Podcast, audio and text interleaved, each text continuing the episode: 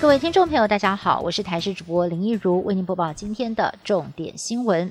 中央流行疫情指挥中心在今天公布了新增五例境外移入的个案，都是来自于菲律宾的女性移工。指挥官陈时中指出，这五名个案都是二采阴性之后转阳性确诊，与二十四号的四名境外移入相同，CT 值也偏高。未来这类的案例只会越来越多，检疫期满之后裁剪的结果该如何评定，会请专家进行研议，依照科学方式处理。但是过去有些个案阴阳反复，指挥中心曾经表示，只要取得报。告证明不具有传染力就能够回归社区，而其他呢有医师非常不认同，认为 CT 值高不代表就很安全。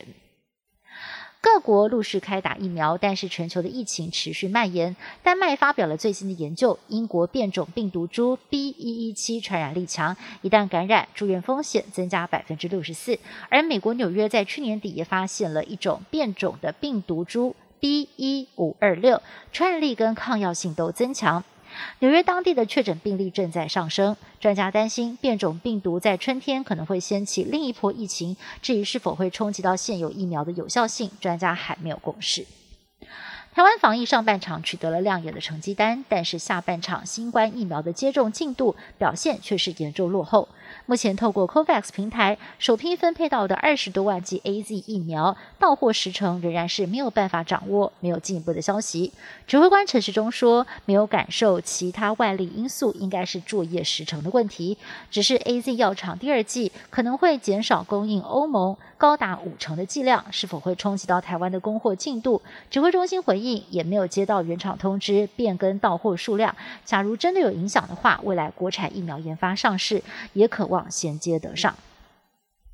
机组人员加严版的居家检疫措施，今年元旦上路，居检天数拉长到七天，从严管理，但还是传出了有机组员违反规定。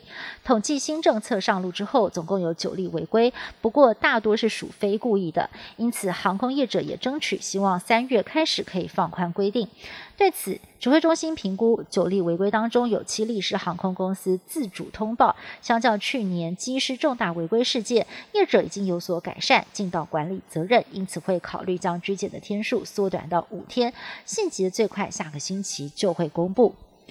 美国政府高度关切产业发展与安全。美国总统拜登二十四号签署了行政命令，强化美国在关键产业链的供应上具备更多的自主性，减少对竞争对手中国的依赖。白宫也强调，台湾是产业发展的重要伙伴，将会继续的加强台美之间的合作关系。日本疫情降温，日向经英委预计在明天会宣布金板神、爱知跟岐阜县提前的在月底解封。至于东京、埼玉、千叶跟神奈川县，则是因为医疗体系仍然吃紧，会继续的延封到三月七号。至于包括对台湾、中国、南韩等十一国的商务泡泡。将还不会开放。另外，国际奥委会主席巴赫表示，最快四月底会决定是否开放外国的观众。东京奥委会也公布了圣火传递的防疫指南。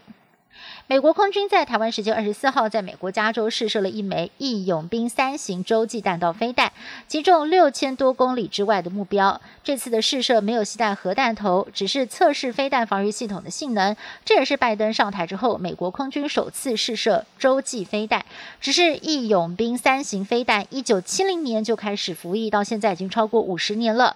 美国战略司令部司令就直言，义勇兵三型飞弹实在是太过老旧，应该要进步博物馆，需要以新式飞弹来取代。以上新闻是由台视新闻部制作，感谢您的收听。更多新闻内容，请您持续锁定台视各节新闻以及台视新闻 YouTube 频道。